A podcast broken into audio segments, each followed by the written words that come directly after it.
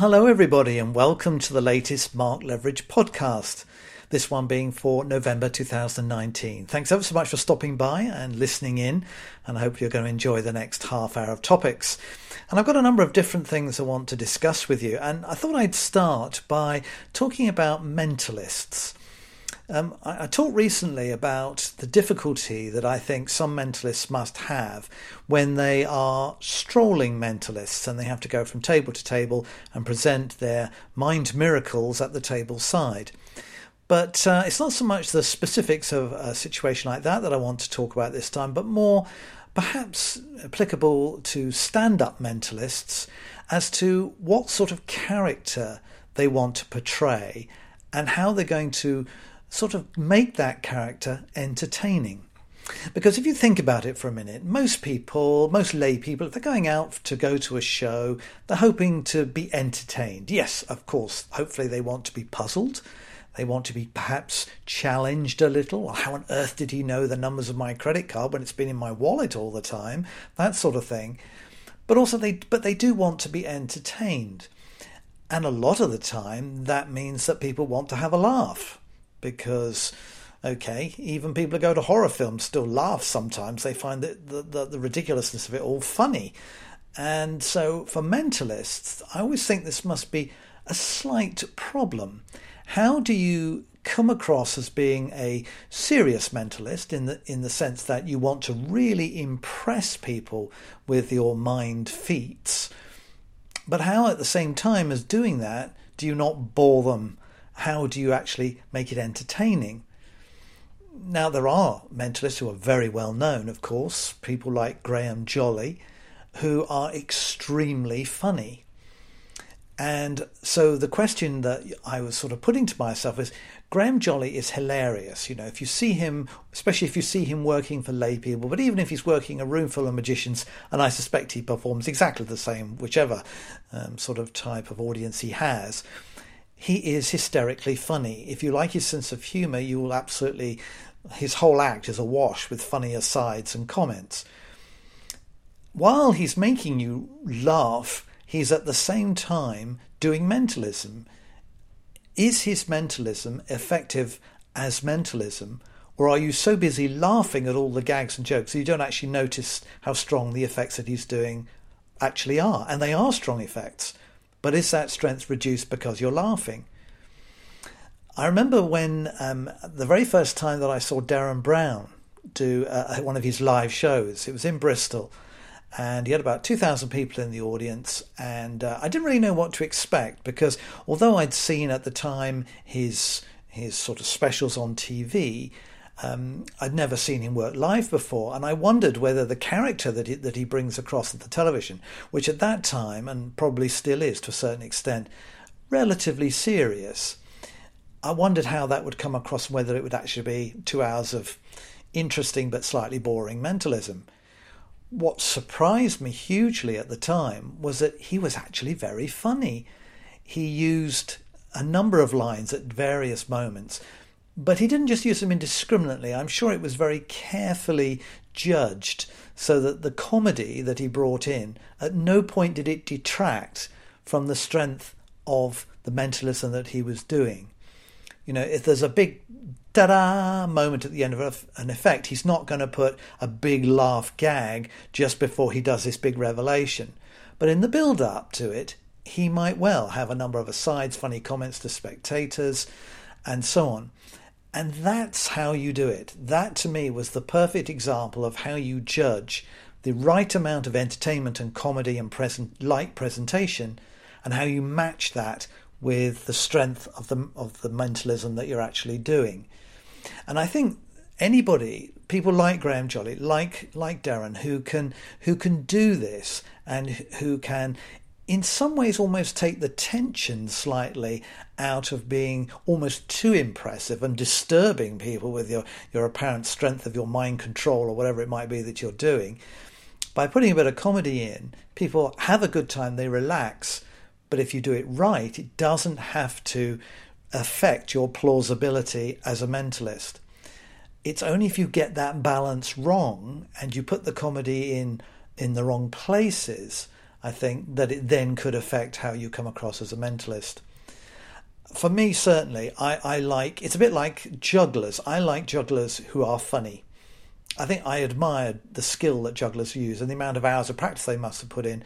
But to be honest, if if a person just stands there and juggles an increasing number of balls or or whatever it clubs or whatever it might be, then it doesn't entertain me particularly. All the best jugglers are the ones who have self-deprecating humour or have funny situations that they instill because it doesn't detract from the skill that they're using because of the way they use the comedy but it enhances their performance. And I think the same is true of mentalists. Many years ago, I was booked to do a children's party at uh, a lady's house.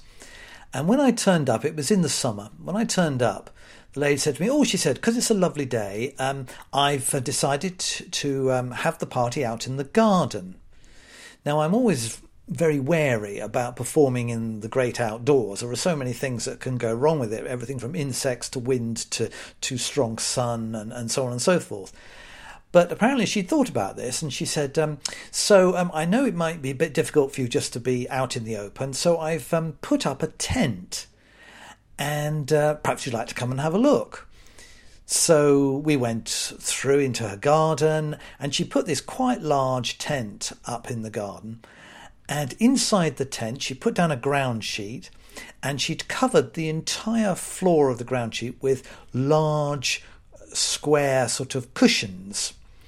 She'd then taken a load of balloons and she'd scattered them sort of randomly around that space as well. And she said, um, I thought this would make um, a lovely area for you to perform in.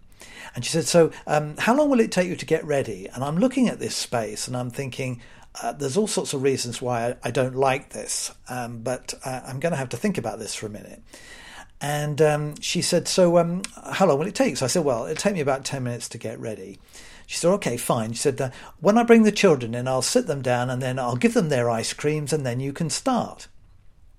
And off she went.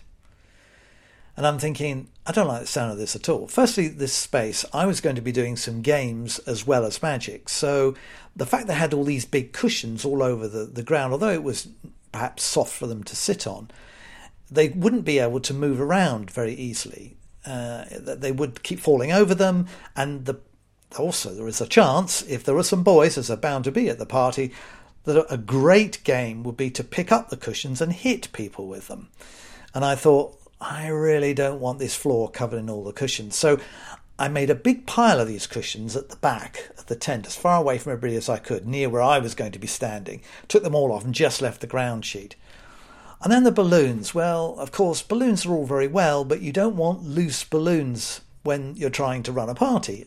Same thing. People hit each other with them, they pop them. That's the greatest fun, isn't it, for boys? How many balloons can they burst? And they're an enormous distraction. And I thought, nope, really don't want the balloons in here. So I gathered up all the balloons and I took them indoors and I said to her, um, These might blow away or get in the way. There's not enough room out there. Do you think we could keep these inside and give them to the children later? And she said, Oh, right, okay, yes. And I said, Oh, and, and the other thing is, um, when the children come out, um, you said you were going to give them ice cream. She said, Oh, yes, yes, I've got ice creams for them. So, well, actually, we're going to be doing some games and we're going to be moving around. Uh, so, um, could we perhaps keep the ice creams for when they have their tea later on? And I managed to prevent her from doing that. Now, the point of telling you all this was because prior to that, in years gone by, I when I lacked perhaps uh, an assurance in what I knew that really that I would need to have in order to do a good show, I would have put up with the cushions all over the floor, the balloons, and the ice creams, and just tried to make the best of it. Think, oh well, she's the booker, you know, she must have what she wants. And I, but since that time, I'd, I got gradually got to realise that I am booked to do a hopefully a good show. So anything that I do that de, or that the booker does to possibly detract from me doing a good show surely needs to be rectified before it has a chance to have a ruinous effect. And so I realized that controlling my workspace and making sure that the area that I was going to perform in was set up as best as it possibly could be for me to present a good show was really, really key. And so once I sort of came to that conclusion, I decided, well, I'm the performer. I know I do lots of shows. They sound like they know what they're doing because they're the booker, but actually they often don't really, do they? They don't know what's best. They they know what they think would be nice, but they don't know how that might impact on what we as entertainers need to do. And so from that point onwards, and this was a case in point, I would always if I possibly could, change things if they didn't look right. If the if the person had said to me in a in a particular room or in a hall for a kids show, we'd like you to set up over there, and it really wasn't suitable, I'd say, actually that's not a good place. It's right next to the toilets, or it has its back to the main door where people will be coming in. I prefer to go over there if that's okay. And often they say, oh yeah, that's fine.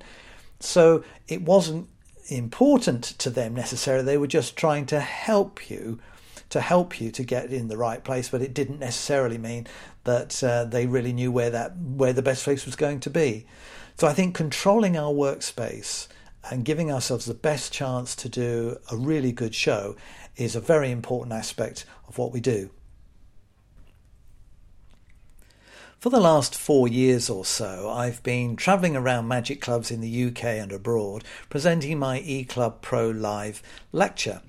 Uh, the, the, basis of the lecture is actually is very straightforward. Basically, I take some of the ideas and routines that have been put onto the uh, eClub Pro pages, the members only pages, and I take them, extract them from there, and present them and explain them in a club room in the form of a lecture. And the nice thing about this is that because of the, the fact that this stuff is um, posted originally online, is that there are no special props required. At least there are noth- there's nothing that either you can't easily make up or that you won't have anyway. You know, double face cards, double back cards, that that type of thing. So some very generic things that, that all magicians can either get hold of or already have. And the lectures have been tremendously successful because I don't have any associated individual sales associated with the lecture. So I don't um, present a trick and then basically you're required to buy it. In other words, it's not a kind of a dealer dem in disguise. And as a result of this, I like to think that the, the lectures give extremely good value. And I've really enjoyed doing them. It's it's been a real pleasure to to take these ideas off the screen, if you like, and make them come to life in a club room. Well, um, having had the, the current sort of uh, lineup of tricks in the eClub Pro Live lecture for the last two or three years, I'm now putting together and have just completed putting together a brand new selection. And the eClub Pro Live lecture for 2020 2021 is now available for booking. It's exactly the same format with um, a selection of items taken from the eClub Pro pages, but of course, all different material from the previous ones and I will present and explain it in your club room. So, if you belong to a magic society and you want a really fun professional evening of magic that you can, you'll certainly be able to take away and do because my stuff is is not eh, super difficult by any means. Then please do get your president or your secretary to get in contact with me, and let's let's get let's get it arranged so I can come and visit. Lecturing is my absolutely number one favourite thing to do, and I would love to come to uh, your club room. So if you fancy having me visit, and if I haven't been for a while, even if I have been recently, don't forget all new material in the latest version of the eClub Pro Live lecture. So I hope to be able to visit your club room soon. You know, it often surprises and sometimes amuses me as to the way lay people react to the discovery that you are a magician. And they say things, and you sometimes wonder why on earth they say them. For instance, if you walk up to a group, you say, Oh, good evening, everybody, I'm the magician. Quite often, somebody will pipe up and say, Whoa, hold on to your wallets. Hold on to your wallets.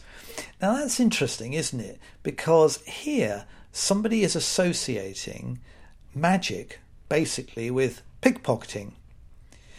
Now, as far as I'm aware, middle the magic in the street, if you like, middle if you like during the Middle Ages, any sort of magic would be mainly not magic, but more affiliated to perhaps pickpocketing. And maybe from hundreds of years ago, this is where this association that at the same time as we will be entertaining people, we will be in some way getting their wallets out of their pockets or stealing their watch off their wrist. Um, it still is associated with magic.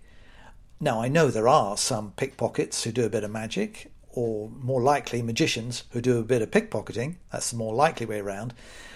But nevertheless, it's not that common, surely. And yet, that particular comment, hold on to your wallets or hold on to your watch or whatever, is often said, far more often than you would think it would than it would be. So it's an interesting thought, isn't it, the way we are perceived? I mean, how do you respond to that? Oh, the way I respond to people say, "Oh, hold on to your wallets." I say, well, "No, don't worry. I've had your wallet uh, already. I'll put it back because there was nothing in it." you know, you you can make a sort of passing comment, but I just find that interesting that that is how we're associated. Or they will set up a challenge for you, won't they, when they discover you're a magician? Oh, you're a magician. Oh, can you make my wife disappear? People still say that sometimes, which I find incredible, but they do. Or they'll say something like they'll slam an empty beer uh, glass down in front of you. Can you fill that up? Oh, yes, I can, sir, but not in a way you'd find acceptable. Uh, you know, you, you have to sort of back these things away before you can actually get on with, you know, the, the reason that you're there, which is, of course, to entertain them. So it makes you wonder what's going on in people's heads when they're watching the magic. What sort of impression is being given if if this is the knee jerk reaction? It's like explanations of the tricks that we do. It went up your sleeve. It's all done by mirrors. Really? You know, these things seem to have been around forever, these comments.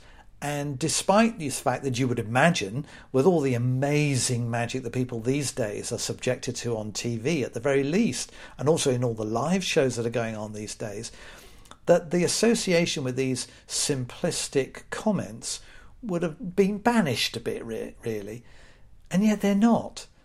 And these hackneyed images are often, for instance, shown in by the media if a, if a, the a newspaper or a magazine is going to do something, an article about a magician, they will always at some point mention doves or they'll mention top hats and and rabbits out of hats, and you think, oh my goodness, nobody's done that in any sort of numbers for, for years.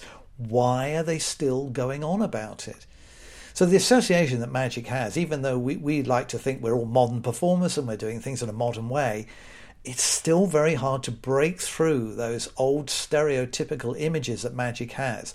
And so you will still going to get people saying the things that they say and graphical artists producing hackneyed images because it's just easier. It's almost like a default position that you go to when you discover that magic's involved. Really, it's just laziness, isn't it? I've just had the pleasure of reading David Regal's latest book, Interpreting Magic. It's an absolutely massive work. The book itself is physically very large, it's hard backed, it's over 500 pages long, and it is totally awesome. His earlier book, Approaching Magic, was almost as big, and that was 10 years ago, I was surprised to discover. And that's also a very excellent book. But this new one, Interpreting Magic, is even more varied. It has has a lot of David's magic in it, of course, a lot of routines, and and he is one of the few creative people who manages to make every trick that he publishes have some sort of commercial or gr- intriguing presentation and patter. I think in a world where so many things these days are are sold individual tricks or, or even routines on DVDs and so on, they, they, they just give you the idea and, you just kind of do it. But there's no context, there's no real presentation or flow or reason. And David's magic is very different. Every time he seems to come up with an, an interesting patter line or a funny premise or has a, an interesting way of looking at the subject matter that he, that he uses the magic to illustrate. Anyway, so the magic's great. He also has lots of um, long articles in which he interviews famous magicians, and it's a who's who of of the magic world, of of the intelligent magic world, people who are creative and who think carefully about their magic. And he has very interesting conversations with them. But the thing that I want to talk about is there's another sprinkled in the book. There's another section where he has various little, fairly short essays about all sorts of different subjects to do with magic, a bit like this podcast, only he's put them in the book. One of them he entitled The Need to Fail. And I thought this was a very interesting one basically, what he is saying is that in order to achieve something good in magic, you first of all pretty much nearly always need to fail to achieve what you are trying to achieve. And it's only in the process of putting it right and of getting things in, into a better order or rethinking the whole premise of something that you end up with something that is truly great. And I, I was just wondering whether this was actually true.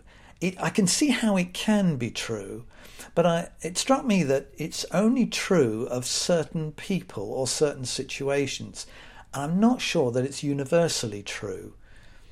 Because I, I think if you know, if you were setting out to create a new trick, you wouldn't want it to fail because you thought, well, I hope this is going to go badly because then I'll be able to make it better. Because if you were, for instance, an experienced performer, you pretty much know, most of the time anyway, if you're putting it into your own act, this is, whether something is likely to be successful or not. Because the fact of the matter is, if you have a strong uh, idea of what your performing persona or identity is, then if you take a trick and you mold it to that personality, and you're using a method that you feel comfortable with, and you know from experience that it's likely to uh, to go with an audience, then the likelihood of this thing failing is fairly remote. All right, there might be very small tweaks or things that you hadn't expected that might happen, but for it to pretty be pretty disastrous and you and need a complete rethink, I'm not sure that that's a good thing to wish for, is it? It might happen occasionally, but it's not something I would be aiming for. That's that's for sure. And then if you are somebody who, who brings a, a new trick into their act and it fails, you might be somebody who doesn't have the magical knowledge or expertise or imagination even to understand A, that it has failed, and B, if it has failed, what the heck do you do about it? You know, because fail doesn't have to mean that you bring out the wrong card at the end. Is your card the four of diamonds? No, it's the seven of clubs. It's not that. It might just be that the, the presentation fell flat or you didn't get the reaction that you thought. So I think to say that, that you have to fail in order to then go on and do something better only really applies to people who've got the, the wit and the imagination and the experience and the knowledge to look for alternative methods, to think of ways that you could improve it. Because if you don't, then you're not going to be able to make it. That fail is not what's going to push you on because you have nowhere else to be pushed to.